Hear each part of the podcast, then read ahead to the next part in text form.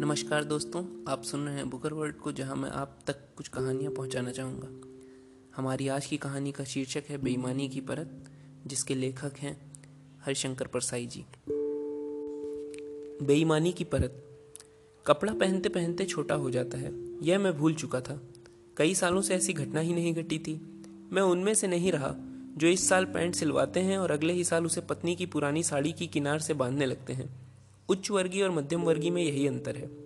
उच्च वर्गीय का पैंट जब छोटा होता है तो वह उसे आगे के लिए छोड़ देता है। पर मध्यम वर्गीय का कुछ आगे के लिए नहीं होता, इसलिए वह स्त्री की फटी साड़ी की किनार खोजने लगता है। ठंड शुरू होने पर मैंने गर्म शेरवानी निकाल कर पहनी तो देखा कि बटने नहीं लगती। पिताजी जब मेरे कपड़े सिलाने देते थे तो दर्जी से कह देते थे, जरा बढ़ते शरीर का बनाना। जब से अपने कपड़े बनवाने का जिम्मा खुद लिया है, हर बार दर्जी से कहना चाहता हूँ, जरा घटते शरीर का बनाना। शरीर जब तक दूसरों पर लदा है, तब तक मुटाता है। जब अपने ही ऊपर चढ़ जाता है, तब दुबलाने लगता है। जिन्हें मोटे रहना है, वे दूसरे पर लदे रहने की का सुविधा कर लेते हैं। नेता जनता पर लगता है, साधु भक्तों पर, आचार्य महत्वाकांक्षी छात्रों पर और बड़ा साहब जूनियरों पर। मुझे कोई ऐसा आसन नहीं मिला, फिर भी कुछ मोटा हो जाने की इच्छा मरी नहीं। जब भी सफ़र करता रेलवे प्लेटफॉर्म पर वज़न तोलने की मशीन में दस पैसे डालकर वज़न का टिकट निकलता। टिकट के दूसरे तरफ़ भाग्य फल लिखा है, जो अक्सर दस पैसे के बदले में की गई चापलूसी होती है। इस देश की मशीनें भी चापलूसी करना सीख गई हैं। सिर्फ़ दस पैसे में कुछ ऐसी बातें कहती हैं। आपके विचार बहुत ऊँचे हैं। आप उनके अनुसार कार्य करेंगे तो सफल होंगे। मैं कहता हूँ, सिस्टर, कभी तो सच बोला करो, यह कोई तुम्हारे स्टैंडर्ड है कि सिर्फ़ दस पैसे में मशीनों की राय पर मैं ज़्यादा भरोसा नहीं करता, विशेषकर उन पर जो आदमी को तोलने के लिए जगह जगह रखी हुई हैं। इनके मुँह में दस पैसे डाल दो तो तारीफ़ का एक वाक्य बोल देती हैं। इसीलिए मैं किसी इनाम के लिए कभी किताब नहीं भेजता, और समीक्षकों के घरों में पुत्र जन्म होते रहते हैं, पर मैं बधाई के कार्ड नहीं लिख पाता। नतीजा यह कि वज़न बढ़ता भी है तो किसी मशीन की टिकट पर रिकॉर्ड नहीं होता। जमाने में वज़न से ज़्यादा उसके रिकॉर्ड का महत्व है। इसीलिए चतुर लोग दूसरे की गोद में बैठकर अपने को तुलवा लेते हैं और बढ़े वज़न का टिकट जेब में रखे रहते हैं। इस बार ज़रूर वज़न बढ़ा है। अब मशीन की धांधली नहीं चलेगी। मुटाई के एहसास ने शरीर में ऐसी सनसनी पैदा की कि जी हुआ फैल कर शेरवानी को तार तार कर दूँ और ठंड उघाड़े बदन गुजार दूँ। फिर मैं झेपा भी। वज़न बढ़ना तो लड़कपन की हरकत है। कोई प्रौढ़ आदमी भी इस जमाने में क्या मोटा होगा? लोग क्या सोचेंगे? अनाज की दुकानों के सामने थैला हाथ में लिए कतार में खड़ा आदमी सूख रहा है। जब तक उसका नंबर आता है, दाम बढ़ जाते हैं और घर से लायक पैसे कम पड़ जाते हैं। साधारण आदमी भी जहाजों के टाइम टेबल याद रखने लगा है। अमेरिका से जहाज़ आएगा तो उसमें हमारे लिए गेहूँ होगा। जापान से आएगा तो चावल होगा। अमेरिका में जहाजी कर्मचारियों की हड़ताल से भारतीय जन चिंतित हो जाता है। भूखमरी से हमने अंतर्राष्ट्रीय चेतना आ गई है। अगर अकाल पड़ जाए तो हर भारतीय अपने को विश्व मानव समझने लगेगा। यह वक्त भी कभी मोटे होने का है। मैं शर्म से कमरे में छिपा बैठा रहा। जैसे कुमारी गर्म को छिपाती है। मेरे देशवासियों, मुझ बेशरम को माफ़ करना। भारत माता, क्षमा करना। तेरा यह एक कपूत मोटा हो गया। मैं तीसरी पंचवर्षीय योजना का एक झूठा आंकड़ा हूँ, जो तुम्हें धोखा दे रहा है। सुब्रमण्य, माफ़ करना यार। तुम्हारी खाद्य व्यवस्था के बावजूद मैं मोटा हो गया। टीटी भाई, तुम भी मुझे माफ़ करो। मैंने तुम्हारी अर्थनीति का अपमान किया है।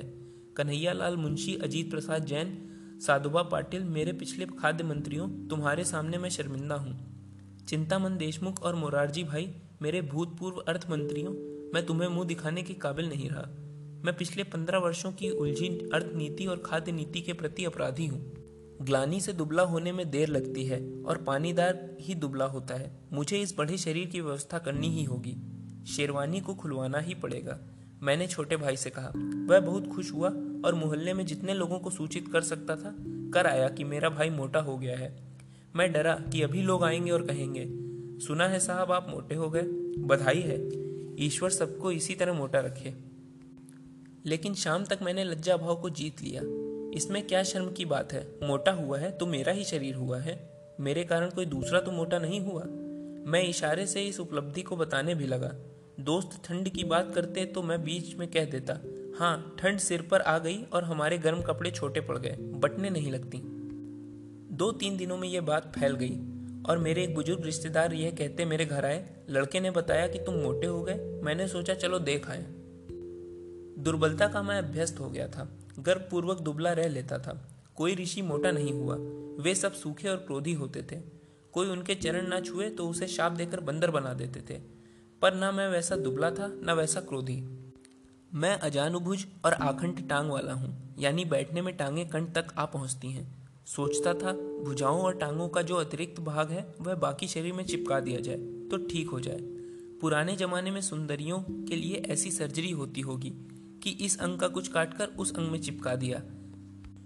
प्रमाण चाहिए तो बिहारी की यह पंक्ति काफ़ी है।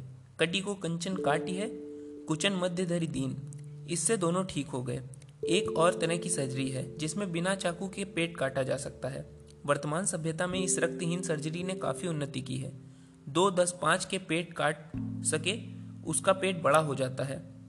वे सारे पेट उसके पेट में चिपक जाते हैं। इस विद्या के विद्यालयों में मुझे प्रवेश नहीं मिला, वरना मैं भी यह सर्जरी सीख लेता और पेट बढ़ा लेता। यो हमारी पूरी दार्शनिक ट्रेनिंग देह के खिलाफ जाती है। देह की सेवा बड़ी हीन मानी जाती है। दो तीन साल पहले एक मठाधीश स्वामी जी ने हमें यह बात अच्छी तरह समझा दी थी। वे अच्छे, पुष्ट और गौरवर्ण सन्यासी थे। तख्त पर बैठे थे और देह की तुच्छता पर ऐसा जोरदार प्रवचन कर रहे थे कि हमें अपने शरीर से घृणा होने लगी थी। अच्छे उपदेशक वे, जो अच्छी से अच्छी चीज़ के प्रति नफरत पैदा कर देते हैं। वे कह रहे थे, यह मलमूत्र की खान, यह गंदा शरीर मिथ्या है, नाशवान है, षड़भुंगर है।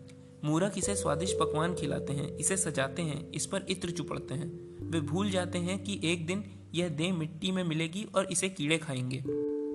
इतने में एक सेवक केसरिया रबड़ी का गिलास लाया और स्वामी जी ने उसे गटक लिया। मेरे पापी मन में शंका उपजी, पर पास में बैठे एक भक्त ने समझाया, यह मत समझ लेना कि स्वामी जी स्वादिष्ट रबड़ी खाते हैं। अरे, वे तो कीड़े मकोड़ों के खाने के लिए देह को पुष्ट और स्वादिष्ट बना रहे हैं। इस मृत देह को कीड़े खाएँ तो उन्हें भी मज़ा आ जाए, यही सोचकर स्वामी जी रबड़ी पीते हैं।